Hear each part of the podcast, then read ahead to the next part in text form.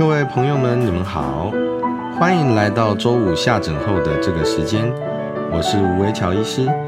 这个时间里，我们会分享在医院里工作与学习的心得，以及我们在帮助病患的过程中所发生的各种神奇、感人或有意义的故事。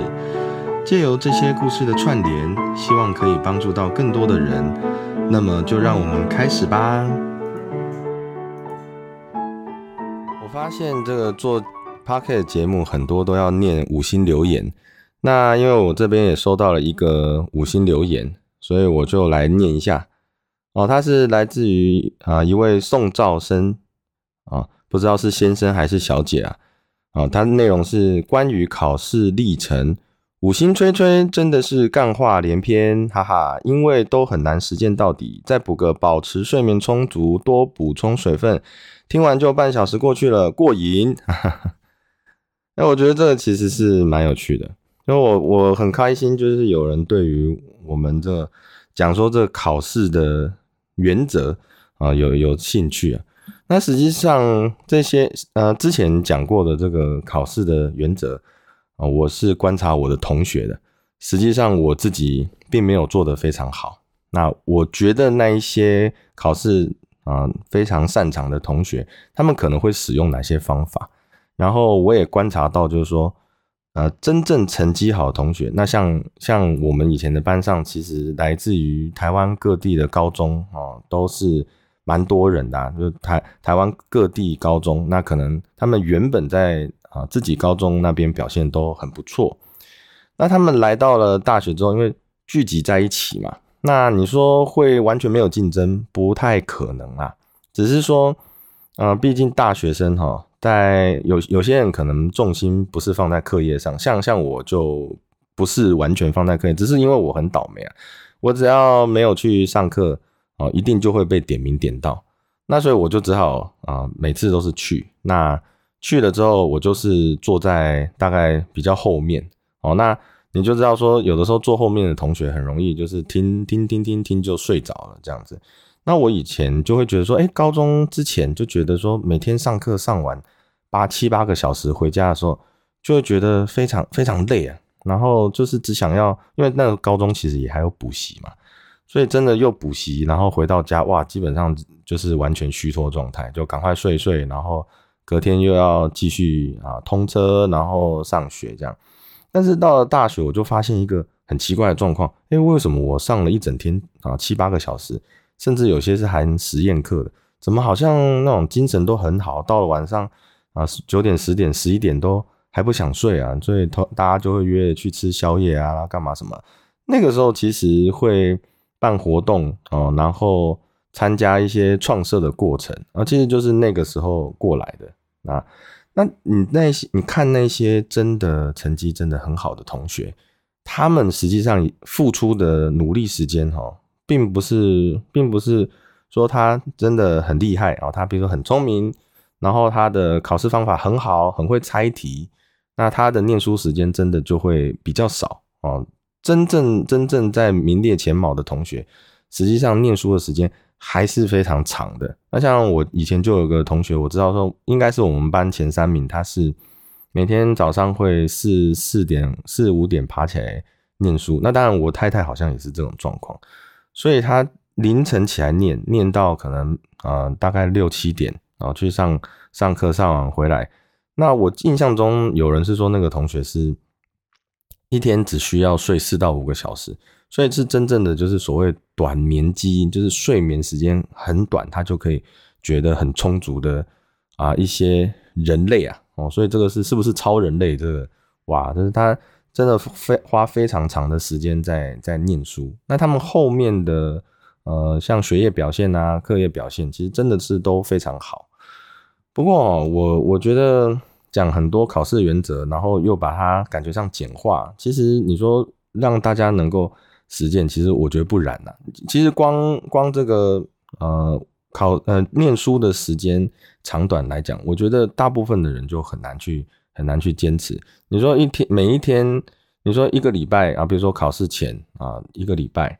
每天早上五点起来念书，哎，或许做得到哦，就为了要比如说考证照考试嘛，哦，或者是说为了哪一次的考试啊，比如说感觉上特别有意义这样。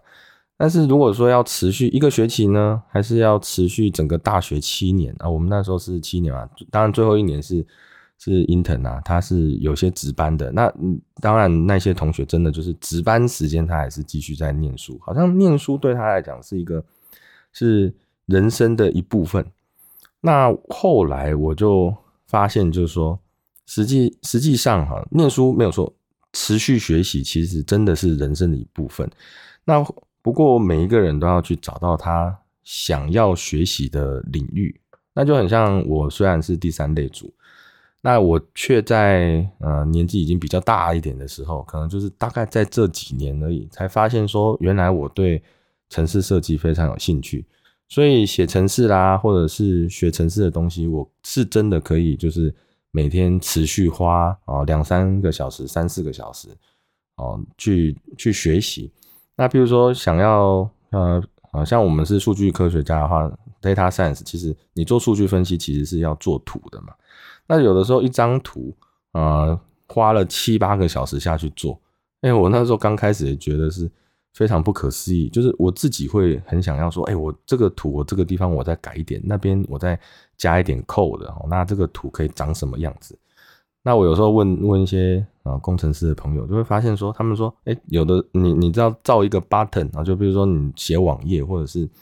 写手机应用程式的时候，不是大家会有很多按钮嘛，就很像你按你去那个电商买东西，你要什么东西按下去，哎，它的那个页面就跳出来，这个就是一个按钮。为了造一个按钮，竟然可以花掉一整天的时间哦，所以实际上。你说像我们 data science 说为了刻一个图啊，花七八个小时，完完全全就是一个正常的状况。做这个 podcast 啊，刚开始的时候啊，我我其实是呃觉得自己自己很喜欢这个，很喜欢这个环境。为什么呢？呃，大概几年前的时候，因为工作的需要，所以变成是我每天上下班都需要开车。那开车的时候，大概就会花掉三十几分钟时间。开车哦，对对我来讲，实际上压力是蛮大的。因为哈，以前我们在南部开车的时候，嗯，刚开始的时候都会啊，都会从这个比较宽广的地方开始练嘛。啊，比如说，比如说，如果说你今天是南部人，如果要练车，可能就会开开开开到东部去练呐，哦。那像我太太他们北部，然后听说练车都是在这个停车比较大的停车场去练一些转弯啊、停车啊这些。那等到就是说正常开车可能 OK 了哦，就是比如说我我可以从哪里走高速公路哦，到哪一间医院停车场停了哦，那我去那边上班已经习惯了之后，哎，那因为人生的呃不可预期的因素啦，哦那这个跟考试其实没关系。那其实跟我觉得跟个人运气真的有有很大的关系，所以我就啊我就到台北来。那到了台北就发现说，以前以前小的时候来台北那种印象是，哇，路上到处都是车子，到处都是人呐，感觉上你开车好像是在开堆高机一样的，随便转个弯就有可能会撞到东西，真的是很害怕。那不过因为那个时候为了要啊，为了要上班嘛，这没办法，养家活口啊，大家谁不是这样呢？对不对？所以你就是每天只好开三十分钟去去医院上班，这样。那这三十分钟其实压心情是非常非常紧张。那那时候我就发现，因为我以前学弟就就有在讲说，哎，你知道那个有一啊，就是我们手机里面其实有一个有一个算资料库吗？还是算城市？哦，就是它可以。听像广播节目，我说广播节目啊，我们以前在在车上都会开那个警广啊，或者是港都酒吧电台哦这些。那听了之后，当然对，没错，就会觉得说好像嗯，你在开车的时候有一个呃有一个人在旁边讲话，那他不要不要一下子哇叽哇乱叫的话，可能啊，可能就是会帮助你。啊，心情的平稳，所以我那时候就试试看，所以我就怕开始开起来，然后那时候刚好是疫情的期间呐，所以哎也也不错，就是说啊路上比较没有什么车哦，那会需要这种三十分钟啊长途移动的这个车辆，好像是真的都是到医院的哦，那所以我那时候就啊，听听 podcast 一段很长一段时间之后，其实就蛮喜欢这种，就是啊，你在车上开车啊，但是听一个啊，听一个节目，就不一定是音乐了。那有一个啊，有一个节目，那跟你分享讲一些事情。那后来我自己很很喜欢这个听别人的人生的故事。哦，那我就在想说，哎，其实我我跟我的学生啊，好，或者是跟我的患者，其实都会去聊他们那个人生的故事。哦，所以我就希望就是说，哎，我是不是自己做一个节目？那录啊，我来讲我看到的这些人生故事给大家听。那会不会会有更多的人啊，能够提供他的人生故事给我们大家来互相分享？那我觉得这个是一个很好的事情。呃，不过，不过，其实话又说回来了，我们在在临床医疗上，其实就是会碰到很多人与人沟通的一个，呃，你说问题也好，还是说是一个常态，实际上人跟人沟通哦，如果你仔细观察的话，你会发现，呃，我们。沟通的时候用的语言，好像像我们是说我们是讲中文嘛，但是我讲的这个语言是说我们这个人类的这个语言，就无论你讲的是中文、英文呐，哈，还是台语哈，都其实都是一样，就是人类的语言在沟通使用的时候是呃，实际上有非常大的部分是无效的部分。那或许大家会觉得，哎，这个这个想法很特别，那那难道大家聊天或沟通是是？感觉上很长，是在浪费时间嘛？如果说，嗯，像像我就做过做过类似的事情，就是说，如果我们聊天的时候，比如跟朋友聊天，哦，那你把它把这些内容录下来，那因为我们以前有时候聊天是要做会议记录了，哦，所以所以可能就是会议记录聊，啊，会议开着开着就聊天了，那你仔细去听那个会议记录，你就会发现说，A 在说 A 的事情，B 在说 B 的事情，那 A 跟 B 的事情很有可能是很接近。哦，那不过因为为了要达成一些共识哦，所以说他需要不断的啊某一个事情重复、重复讲、重复讲哦。那我就会觉得说，实际上你真的把它全部用文字来表达，呃，很大的一部分是无效的感觉啊。不过会不会人类哈在沟通的时候，其实他就是会需要这种，就是我们好好讲，我们常常在讲好好讨论嘛，好好讲，可能他就是需要一个时间。哦，那把某一个呃观念啊，或者是事情哦，从各个面向把它讲清楚，用不同的方式啊去去讲清楚，那让另外一个人去能够理解。哦，那这个就回馈到我前一集的这个呃后续，就是有朋友的回馈。那有些人就会问我说：“哎，你吴医师他你讲讲这个肺癌筛检，其实。”很多人都有，应该是说很多人都知道。那甚至已经有很多朋友都已经去做过肺癌筛检了。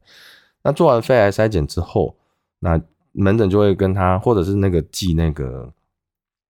呃肺癌筛检的报告单哈。那他就会看到说，哦哪里哪里有肺结节。那肺结节是什么呢？其实上一集好像有有稍微提到哦，肺结节就是未定诊断的。肺部病变，哇，那你说什么叫做未定诊断？然后哦，你说是肺部病变，那这个要你要怎么跟？如果说有一个人知道自己身上有这个东西，那他下一个一定会问说：那请问这个到底是什么东西？正确答案也是不知道，就是不知道才会叫做肺结节嘛。实际上我们在讲说肺部毛玻璃样变化哈。已经有一点点在特别去指所谓的早期肺癌这件事情。虽然说很多感染啊，我们讲到说肺部，因为肺部每天呼吸这么多空气啊，实际上它接触外界环境，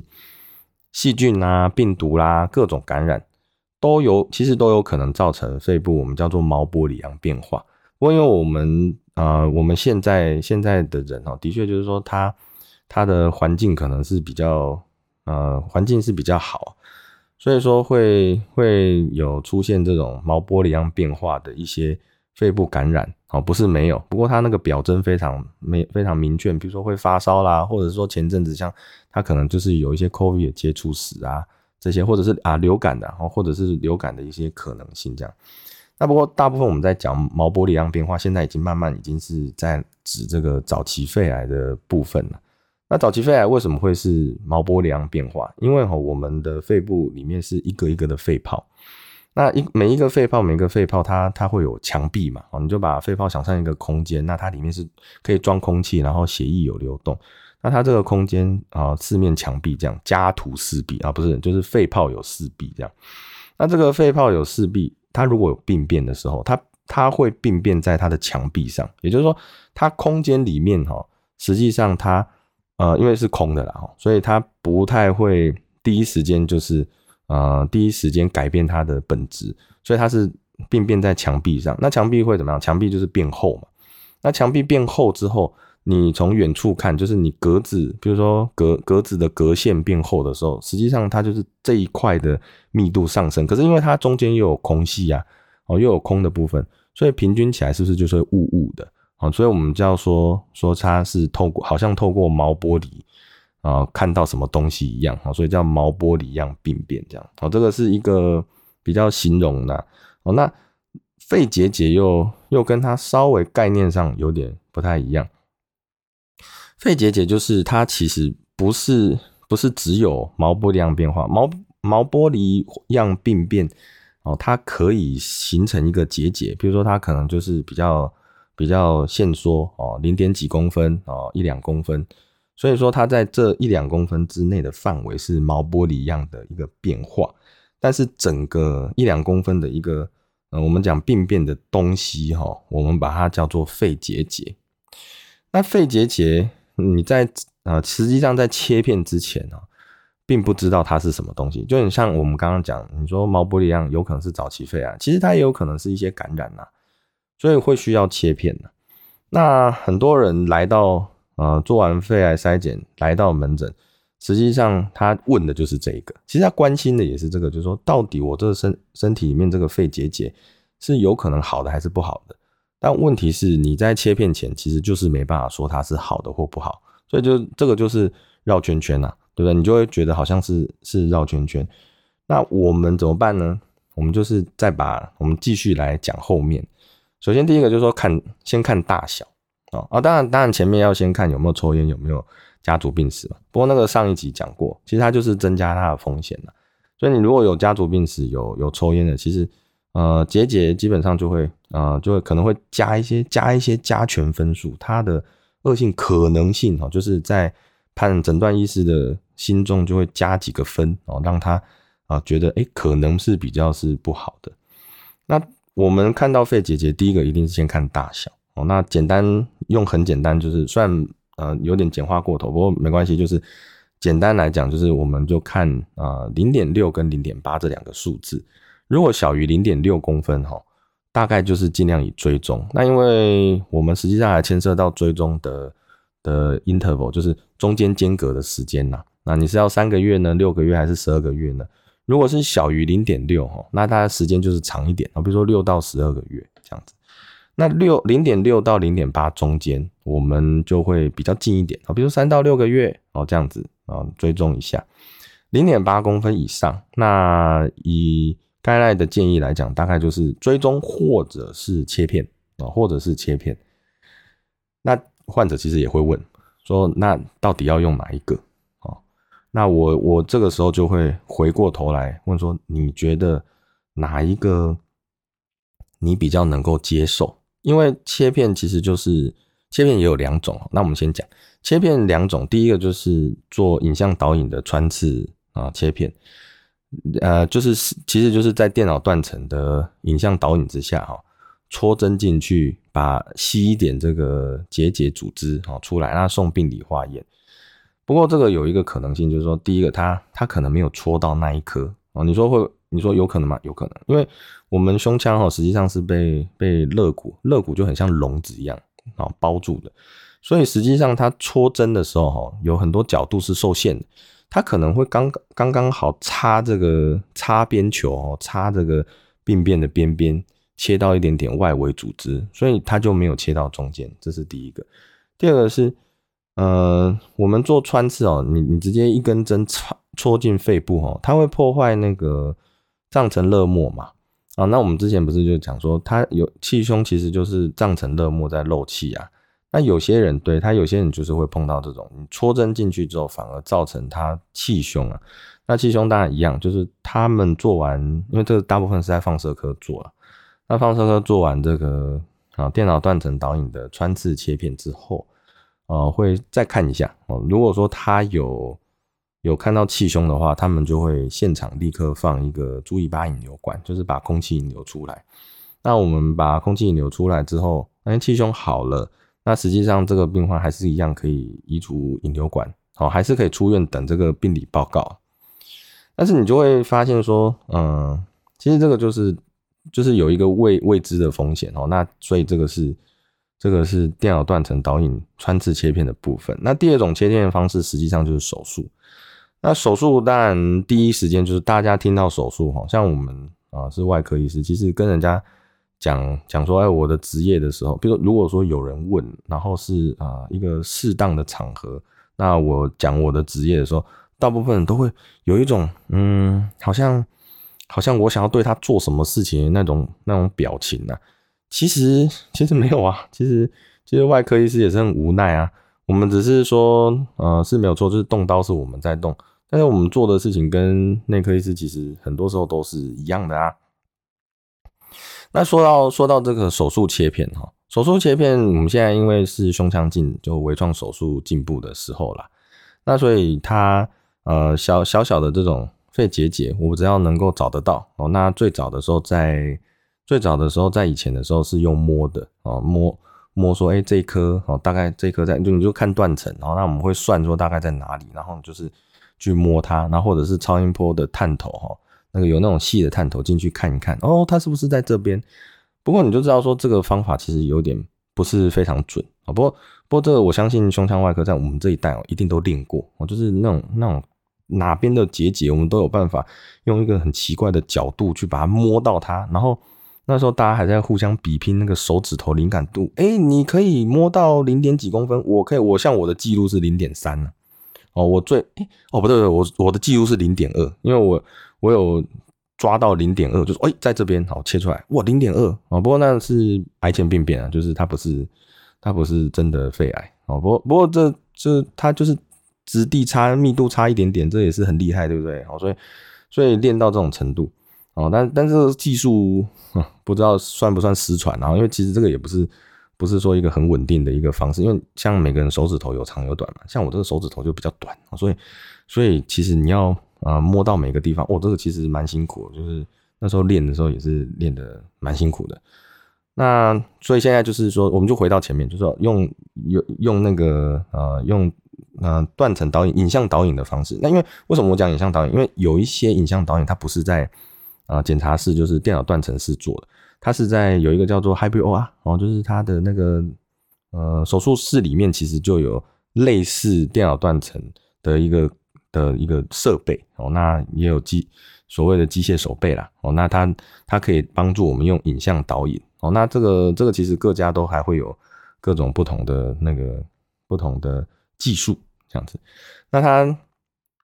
用这个影像导引哦，那影像导引之后导，比如说看在哪里，那我们就是在那个地方打一点染料哦，那我胸胸腔镜进去就看着那个染料切那一块，这样就好了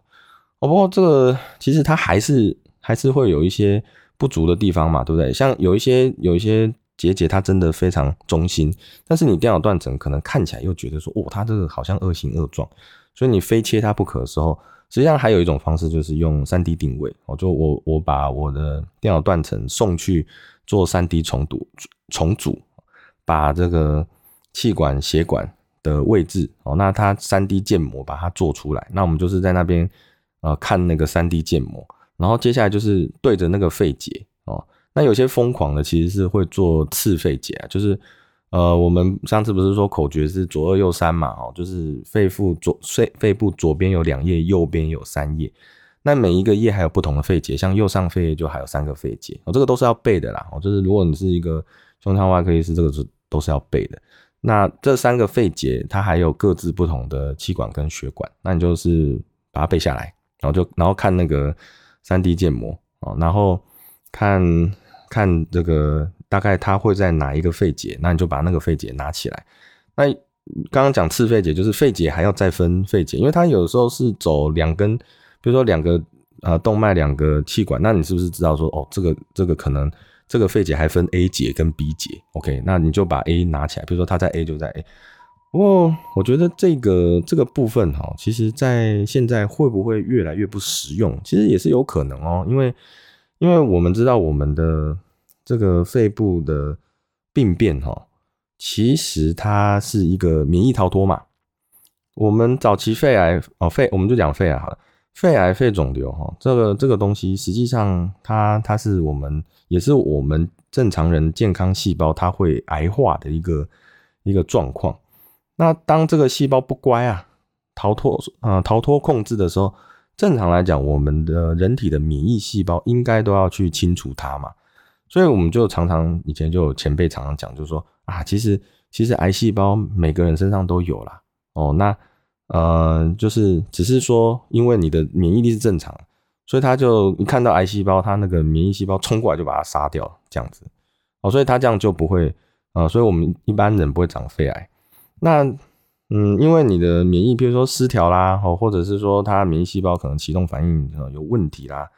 哦，那后续这几年，当然我们做免疫分析，就慢慢看到这种情形，哦，就是说免疫性的失调，哦，那然后它才，比如说本来不活动的结节，或者是本来没有结节，哦，那变成有结节，或者是活呃结节变活动，哦，活动就不太一样嘛，对不对？那像我们刚刚讲，就是说。零点六公分跟零点八公分哦，切片的部分我们大概讲完了。因为切片就是你如果说决定切片，病患要切片，大家讨论完想要切片哦，需要切片哦，那我们就切片这样子。那如果说进到影像短导就看选嘛哈，选导断断层导引做手术。那当然还有一个气管镜的切片啊。那气管镜切片的话，我想要交给周医师来讲哦。他的因为我之前如果说是哎是是需要气管镜切片，那当然就是。交给周医师来做，那这这个部分我觉得交给他讲会比较好一点啊。那零点六公分、零点八公分啊以下的啊，那因为是要追踪嘛，那追踪的话用断层追踪啊，那可能三个月、三个月、六个月，可能十二个月追踪。那什么状况之下就是会回到我们刚刚讲的是要切片呢？就是它的颜色变深，颜色变深就是密度变大，就像我们刚刚讲那个家徒四壁的肺泡。那墙壁变厚，那墙壁越来越厚，甚至把中间的空隙占满了，那是不是这个密度就会上升？哦，就平均密度就上升了，所以颜色在我们电脑断层里面，颜色就会变白。哦，我们讲的那个深哦，其实好像有点相反，就是说颜色会变得比较白。哦，那变得变白之后，哦，那就有可能就表示它的组织正在活动。那还有一个就是细呃断层追踪，它是呃病变变大哦，肺结节变大这样。那变大，比如说你说变大多少要要要处理，这个就看情形。如果有抽烟，如果有家族病史，他可能比如说三个月、六个月变大个零点三、零点四公分哦，那可能就可能就要小心了。但如果说今天他实际上是他的病史里面就是有一些，比如说他可能接触过哦，比如说他可能有接触过鸽子啦，哦，或者是说他有曾经有肺结核过啦，哦，或者是说他就是那个看起来是变大没错，可是他的那个形状，比如说它边缘还是非常圆滑哦，那没有那种二形二状的感觉，所以它可能多个零点五哦，甚至零点六，哎，我们可能也会说，那我们就再观察这样子。这个观察哈跟切片哈，这个决定通常还是要来自于患者本身呐。那希望我刚刚讲这么多哈，其实如有稍微有个概念，就是说如果碰到被告知说肺部里面有肺结节的时候，至少你知道说，哎，他整整个状况是这样子。那希望也是希望说大家就不要太害怕。